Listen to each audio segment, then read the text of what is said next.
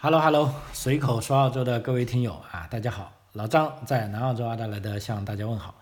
啊，今天是二零二一年的十一月二十七日啊，今天呢也是我们这个系列节目这个澳洲新大陆的发现的啊上中下三集的最后一集这个地理大发现啊。之前上面两集呢讲了这个早期啊这个亚洲人对这个啊南方未知土地的一些窥探啊，然后呢。第二集讲的主要是这个啊，葡萄牙人、西班牙人、荷兰人对这个澳洲新啊，对这个南方大陆的探索啊。事实上，呃，如果没有后来英国人来的话呢，这边大陆已经啊，荷兰人已经发现了，并宣布它是新荷兰啊。只不过是他觉得这块土地实在是没有什么好用的，就搁在那里啊，放了一百多年。那么这一集呢，我们再讲一下，看英国人。啊，他又是怎么样看上啊这块土地的啊？因为英国人对南方大陆的探险活动起步较晚，因为为什么呢？一个是他之前还在英国啊，还在欧洲跟西班牙打仗，哎，因为最早期最强大的是西班牙帝国啊，然后才是大英帝国啊。那么他要打赢大英帝国之后啊，才有时间啊，所以英国人对这个南方大陆的探索呢是活动比较晚啊，因为即便啊，英国人打败了西班牙人，但是当时荷兰人也崛起了，那么荷兰人就出击的比较猛一点啊。他们事实上已经宣布了澳大利亚是他们的啊。不过令人惊讶的是呢，就不像啊葡萄牙人或者西班牙人、荷荷兰人那帮啊，他们都是由官方主导的，要么就是皇帝派出的啊。英国人啊，第一个踏足澳洲的啊，既是英国人，他是一个 汪洋大盗啊，就是。相当于我们看到啊，这个啊是一个海盗啊，他叫这个丹皮尔啊。丹皮尔呢，他在呃一六七九年前往中美洲的这个加勒比海的这个牙买加的过程中呢，他是参加了海盗集团啊。于是呢，在一六八六年的三月三十一日啊，他随这个海盗集团去菲律宾啊闯天下啊。一年后呢，就自立为首啊，独领一船开始作案。没想到他作案的时候呢，是 失去了航向，啊，这时候呢没办法了，失去航量，在海上漂又没人救，是不是？又没有 GPS，当时是不是也没有发报机？所以在海上漂流了数个月，啊，那么结果呢，在一六八八年的一月五号，他是到达了澳洲的西北海岸，啊，这个时候呢，他乘这个小船登陆，啊，并且呢，在这个澳大利亚西西北海岸呢停留了两个月。然后呢，在三月十二号离开。他离开后呢，就回到英国。于是呢，在他出版的，在一六七九年，他出版的《航海日志》里写道啊，并且记录了他见到了这个沙质干旱的土地，描述了所遇到的和野兽没有多大区别的土著。哎，看了这个《航海日志》之后呢，当时这个英国皇家学会的主席必须将这个他的这个海盗。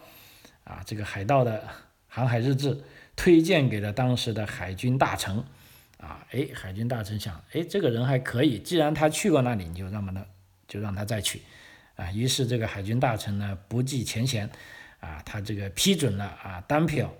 前往这个新荷兰的探险请求啊，因为当时那块地呢，荷兰人已经宣布是他们的了，并且命名为新荷兰，好吧，那么大家就按照这个名字去吧。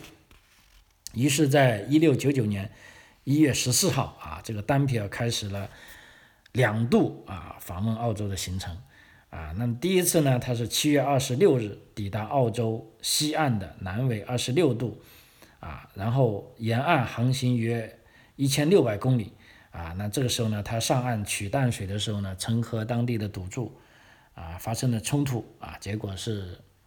乘兴而去，败兴而归。那么这时呢，他的这个依然是航海日志，叫这个《新荷兰航行记》里面，当时被认为是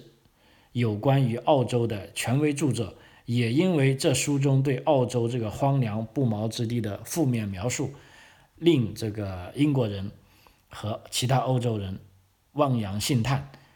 欲步不前啊！因为海军大臣批准了丹皮尔去，丹皮尔一去，哇，就发现。又是这个不毛之地啊，跟荷兰人描写的差不多啊，于是英国人也收缩了脚步。那么从他之后七十年，就没有人再去啊这个神秘的南方大陆探险。结果呢，一直是到了这个一七七零年啊，英国人 James Cook 登陆了富庶的肥沃的东岸，才改变了世人对南方大陆的成见啊。所以说这个 location location location 地点地点地点很重要啊。这个李嘉诚先生是不是也看过这个 James Cook 登陆澳洲的这个日志呢？啊，地点实在是相当重要啊。呃，然后我们看一下啊，这么自从这个海盗去了之后呢，没人，大家对澳大利亚没兴趣了啊，因为那个就是不毛之地啊。所以到了十八世纪中叶啊，当时英国跟法国是打了七年的战争啊，叫英法七年战争。法国战败啊，丧失了这个殖民地的强大势力。这时候呢，英国获得了北美洲的加拿大和密西西比河以东的。全部领土又取得了印度的绝对控制权，从而得以立足于亚洲啊。那这时候呢，英国正式确立了它海上霸权的地位啊。那么一旦有了霸权，哎，又有想法了啊。因为当时我们知道这个英国啊，工业革命啊是如火如荼啊，必须要扩大海外的商品市场和增加这个原料的来源，同时为了巩固。亚洲也有必要多了解一些啊，那个神秘的南方大陆的地理情况啊，因此进行啊新一轮的这个南方探险呢，势在必行啊，这已经是这个 汪洋大盗丹皮尔探险的差不多是啊六七十年后的事情了啊，因为他那次是呢，呃一六一七零零年吧，一六九七年啊，那么大概是七十年后啊。一七六七年初啊，当时这个英国海军部呢，跟这个英国皇家学会决定派探险船前往南太平洋，啊，继续去探险。这时候呢，出生于这个是海军军官啊，曾经参与过英法战争，并且精于天文数学，尤其是测绘和制图专业技能的这个库克，啊，因缘际会，他被相中为探险队的指挥官。啊，那么这一行动呢，当时这个英国海军部呢跟皇家学会呢有两大任务啊，第一个是为皇家学会前往南太平洋的这个大溪地啊，大溪地其实是一个法国的殖民地啊，那么去大溪地呢观察由天文学家哈雷所预测的，在一七六九年六月三日发生的这个金星凌日的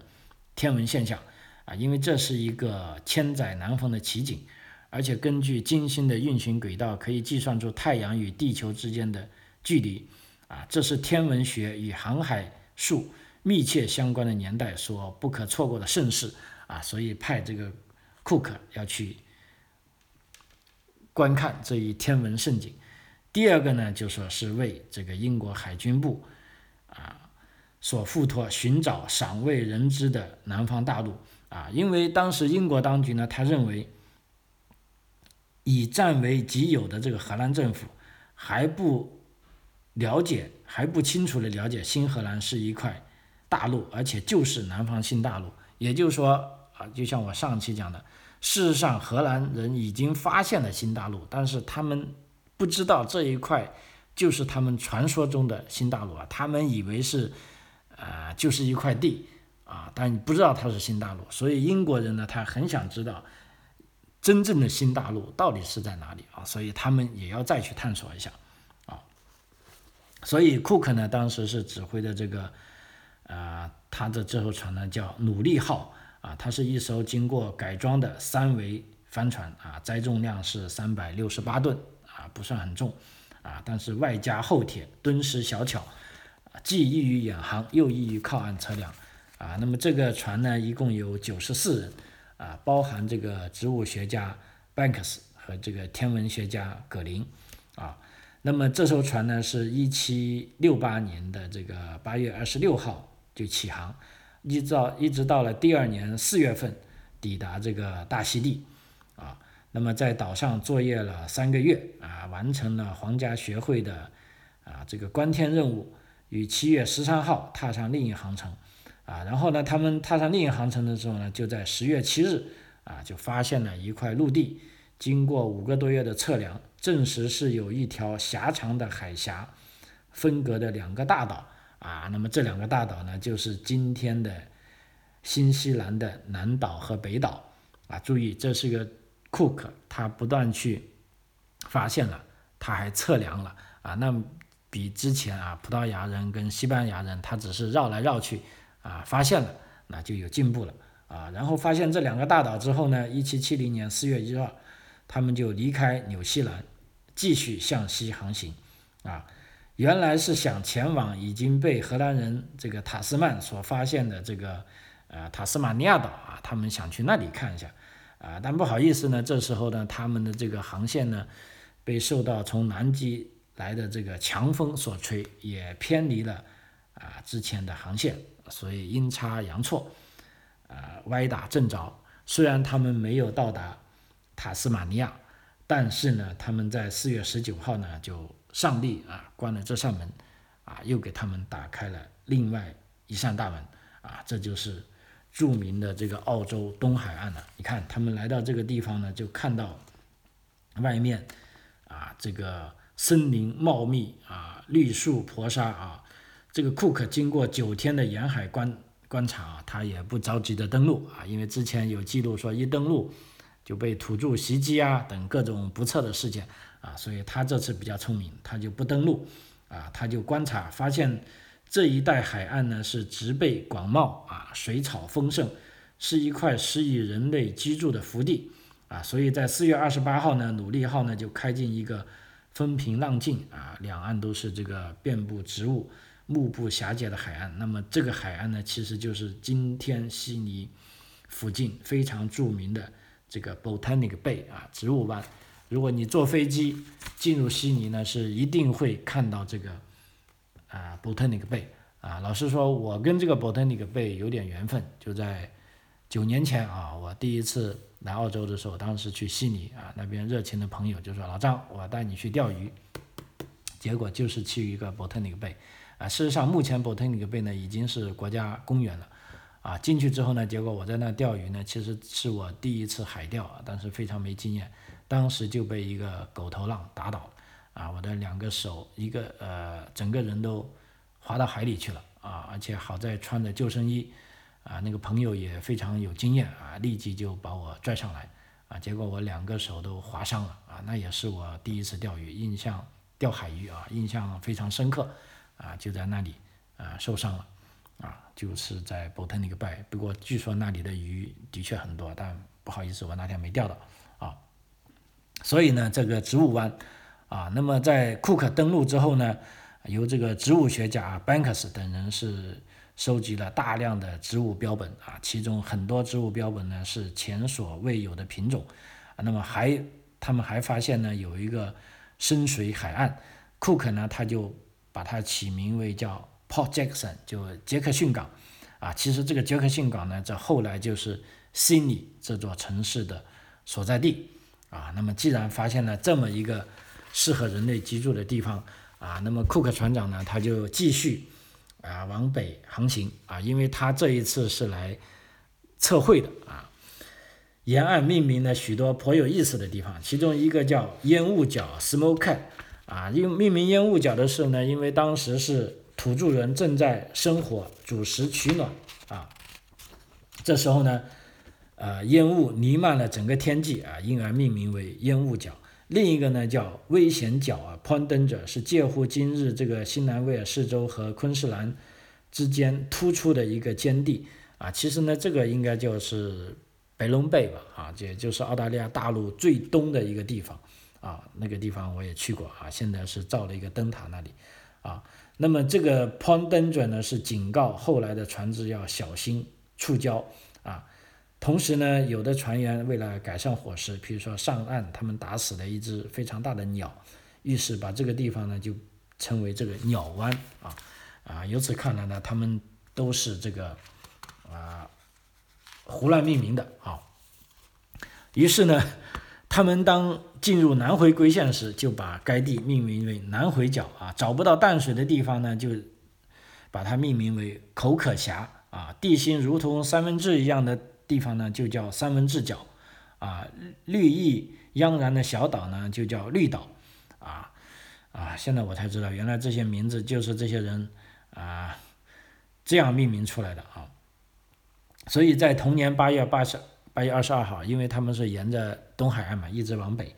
就到达了大陆最北端的这个约克角半岛，也是当年荷兰人到达的地方。啊，在半岛西侧有个小岛啊，库克这时候呢，啊，率领全体啊船员登陆啊，取名叫占有岛啊，这样也可能占有啊，并以这个英王乔治三世的名义啊，鸣枪三声，宣布占有整个澳洲东部。这时候呢，他把这个澳洲东部呢叫做新南威尔士啊，就是说现在的新州啊。其实威尔士呢是英国的一个地名啊，因为英国有个惯例呢，就是继承王位的储君事前必须要先被立为叫做威尔士太子啊，可见其重要性。那么这块陆地就以威尔士为名，因为在南方又是新发现的，所以就加上一个新的，再加上一个南的啊，就叫新南威尔士。那么这个地名一直沿用到被这个澳大利亚所取代之后。啊，才改为地方名称，啊，所以这个新南威尔士，如果你看早期的文献呢，你如果看到新南威尔士州呢，其实它就是指澳大利亚，啊，是指整个澳大利亚啊，跟这个荷兰人看到的地方完全不同啊。这个库克船长的印象中啊，这个新南威尔士地区不像啊丹皮尔等人所描述的啊，其实丹皮尔描述的是西澳，啊，所描述的那样新荷兰地区那样。荒瘠与悲惨啊，在辽阔的土地上，几乎所有的谷类、果树和块根类植物都可以生长繁殖。这里的草原可以一年四季供应饲养牛羊草料，啊，不至于匮乏。土著人生活在这个温暖的地带，啊，因为当时呢，库克船长呢，他正好在南半球的夏季来到了悉尼，啊，秋冬在靠近南回归线和赤道的澳洲中北部，正巧合的避过了。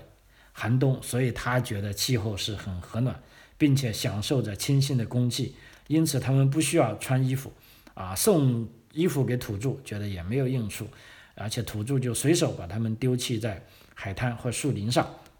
啊，因为这个大地食物的丰盛，令他们也没有刻意想到要追求物质的享受啊，所以这样就令这个库克船长印象非常深刻啊，原来他们是到达了一个这么富庶的地方。啊，结果呢，在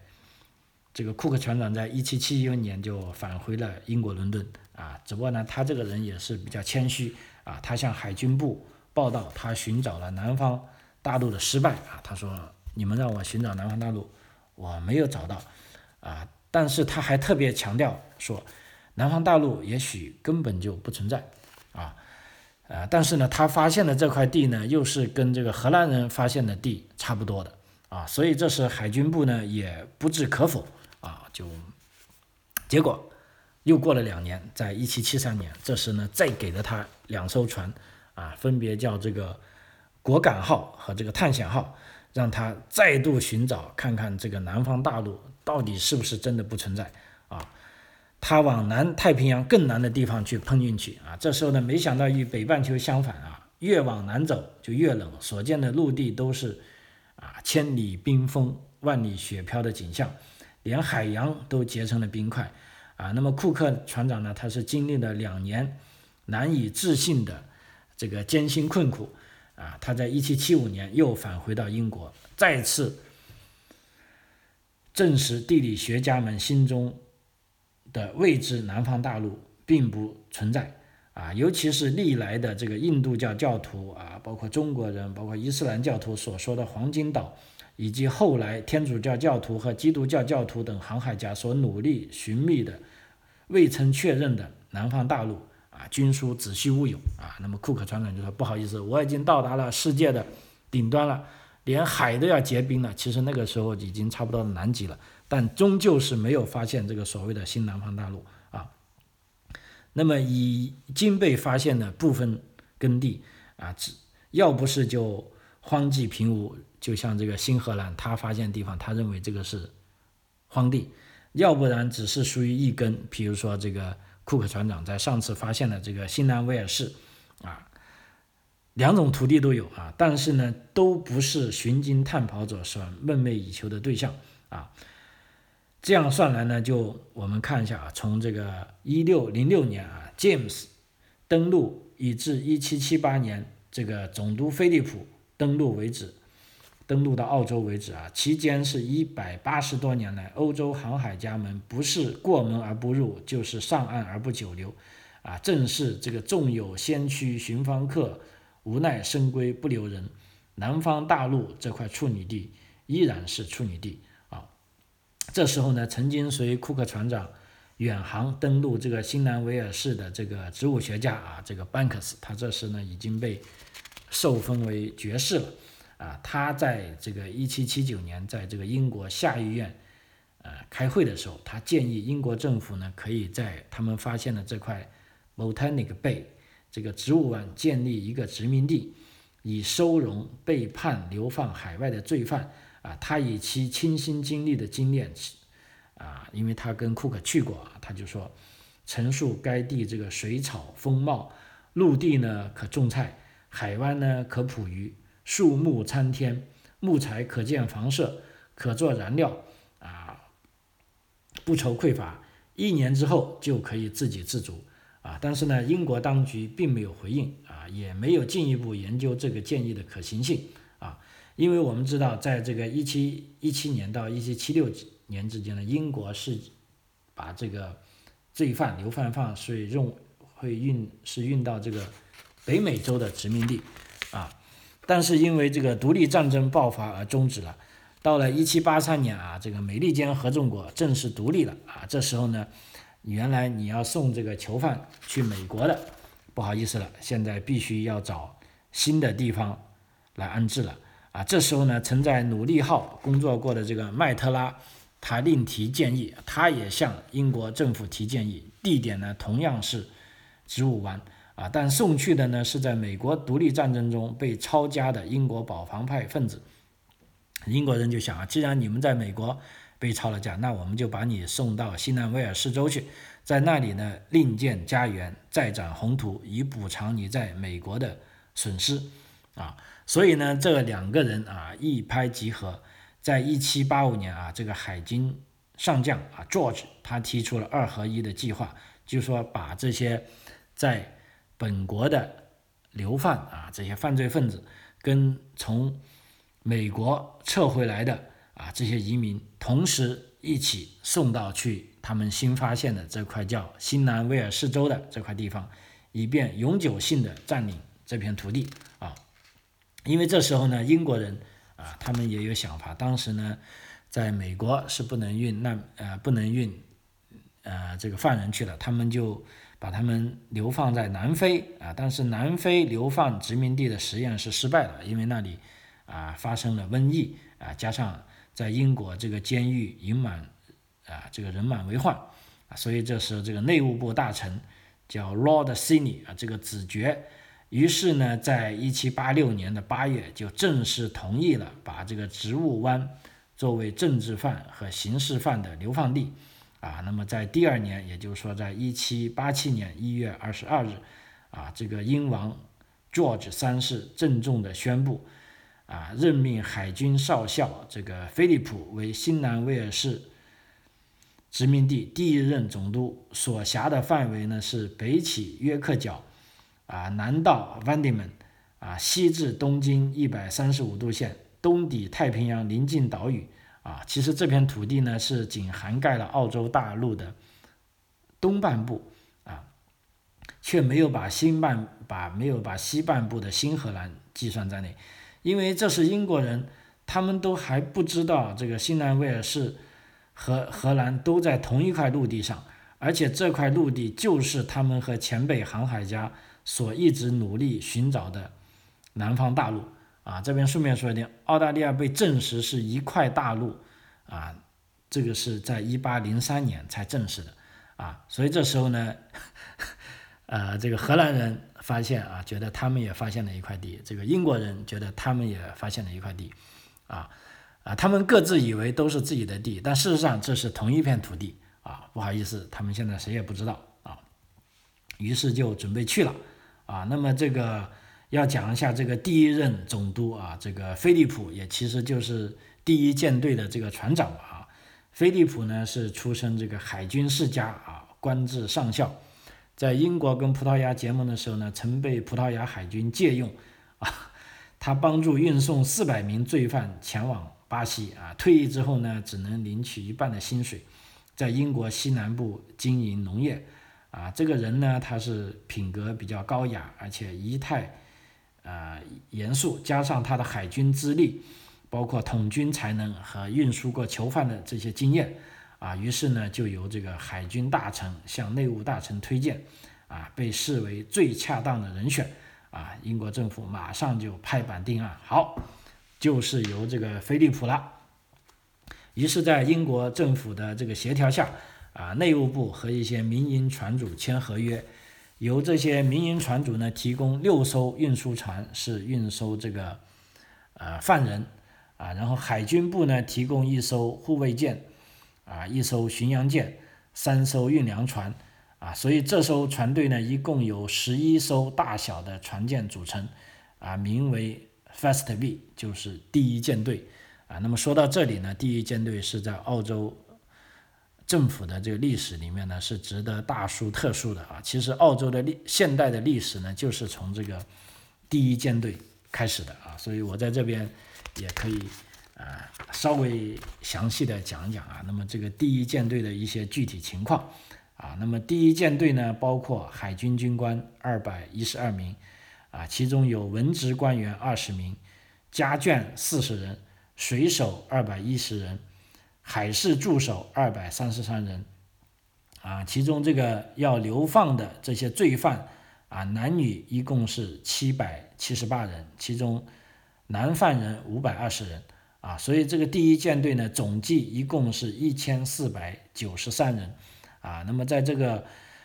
十一艘船上呢，载有足够两年的粮食，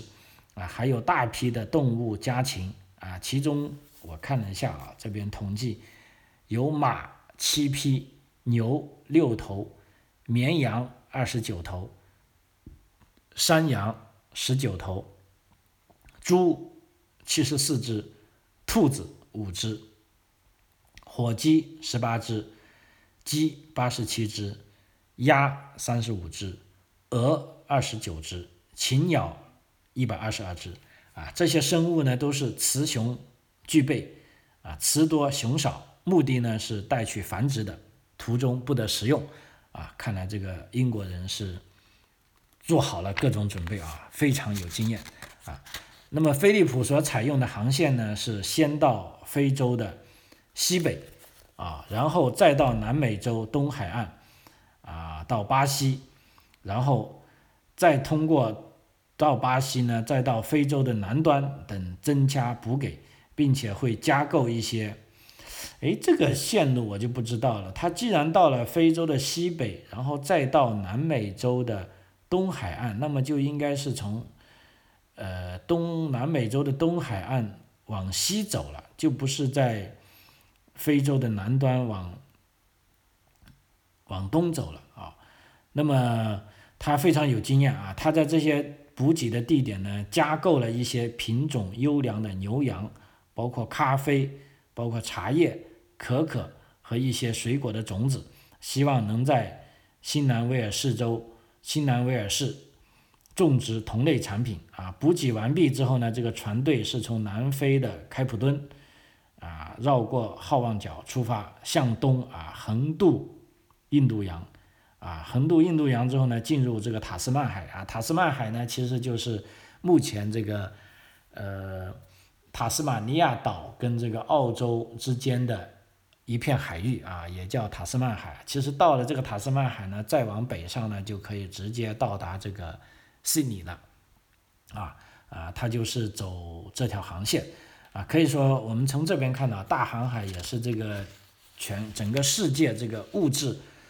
啊相交换的一个过程啊。你们看这个菲利普船长，他第一舰队带了各种各样的家禽啊，因为当时在澳洲大陆上其实是没有马也没有牛的啊，甚至连兔子都没有。只不过现在呢，这个兔子成灾了啊，所以这个物种的大交流呢，使得这个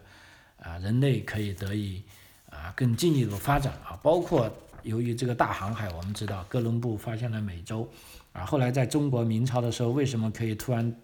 中国又出现那么多人呢？其实有这个啊考古学家啊探讨过这个问题，就是因为是食物足够了，因为我们知道美洲是这个马铃薯跟这个玉米啊都是美洲的啊，通着通过这个大航海啊，甚至已经包括红薯啊这些快根类的高热量啊的这个食物啊来到了中国，也可以让中国养活更多的人啊，所以这个大航海时代呢是全世界的这个无论是物质的交换，甚至还是文明的互相交换啊，因为不仅是欧洲人去到这些看起来比较野蛮的。地方，但另一方面呢，这个，呃，包括澳大利亚的这些土著啊，包括这个美洲的土著，也教会了欧洲人很多这个在这片土地上生存的技巧啊，所以整个人类啊，这时候呢，这个可以说是发展的这个啊欣欣向荣啊。所以说呢，我们再讲一下啊，言归正传，菲利普呢，在一七八八年一月十八日率先抵达植物湾。啊，但是他这个人比较聪明啊。虽然植物湾上次这个库克船长已经登陆过了，啊，但是他上岸查监后呢，他觉得这个土地啊，这个土地的地方呢是比较辽阔，但是泥土的含沙量高啊。菲利普就认为这个地方不易耕种，而且呢，这个植物湾呢是缺乏最严重的是缺乏淡水啊，甚至不足以养活一千多人，更何况以后还要增加陆续放过来的罪犯。于是呢，这个菲利普他率着官员乘小船继续往北考察，啊，发觉这个几公里外呢有一粒有一清丽的泉水注入海中，而且船只驶入港湾就可以避风，啊，而且这个喘喘不息的泉水呢正是生活所需，更宜于灌溉农业，啊，跟这个呃驯养家禽，啊，考虑到这些比较优越的条件呢，菲利普临时决定是放弃了植物湾。啊，把这个改为落脚点，并取名为 Sydney Cove 啊，雪梨湾，以纪念提拔他的这个雪梨子爵啊。刚才讲了，就是这个呃上议院的这个内务部的大臣啊，雪梨子爵任命他来探索澳洲啊，所以他把这个地方命名为 Sydney Cove 啊，也就是说我们现在讲的这个悉尼啊。等其他船陆续到达之后呢，人畜都登岸啊，安顿好之后呢，菲利普就选定于啊一七八八年一月二十六号举行典礼啊。那么这个典礼呢非常简单，但是也很隆重啊。比如说升旗啊，鸣枪，举杯为英王祝酒，宣读英王委任状啊，昭告新南威尔士殖民地正式成立。啊，那么这一天呢，也是澳大利亚的创国之初啊，所以在一月二十六号，后来就命名为 Australia Day 啊，也就是澳洲国庆节啊。虽然这一天土著人认为是一个耻辱啊，是一个啊对他们杀拓的开始啊，但毕竟大部分人还认为这一天是 Australia Day 啊，所以我们啊回过头来啊看看。也作为这三集节目的一个总结吧。从 James 在一六零六年发现澳洲，比哥伦布在一四九二年发现美洲是已经迟了一百一十多年啊。然后库克在一百年之后的一百七十年之后的一七七零年登陆澳洲东海岸，比这个 James 又迟了一百六十年啊。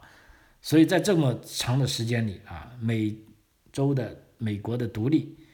以及这个运球的因素啊，催化了英国当局的决定，促成了菲利普总督率领第一舰队于十八年之后，及时占领了这块南方新大陆啊，扩大了大英帝国的海外版图，也奠定了这个澳大利亚的国家基业。那么一直到这时候，我们就认为澳大利亚。这片南方新大陆啊，算是被发现。那么以后究竟澳大利亚这个国家是怎么形成的啊？英国人在这边是怎么经营的啊？如果大家有兴趣啊，也可以留言给我，我也呃很高兴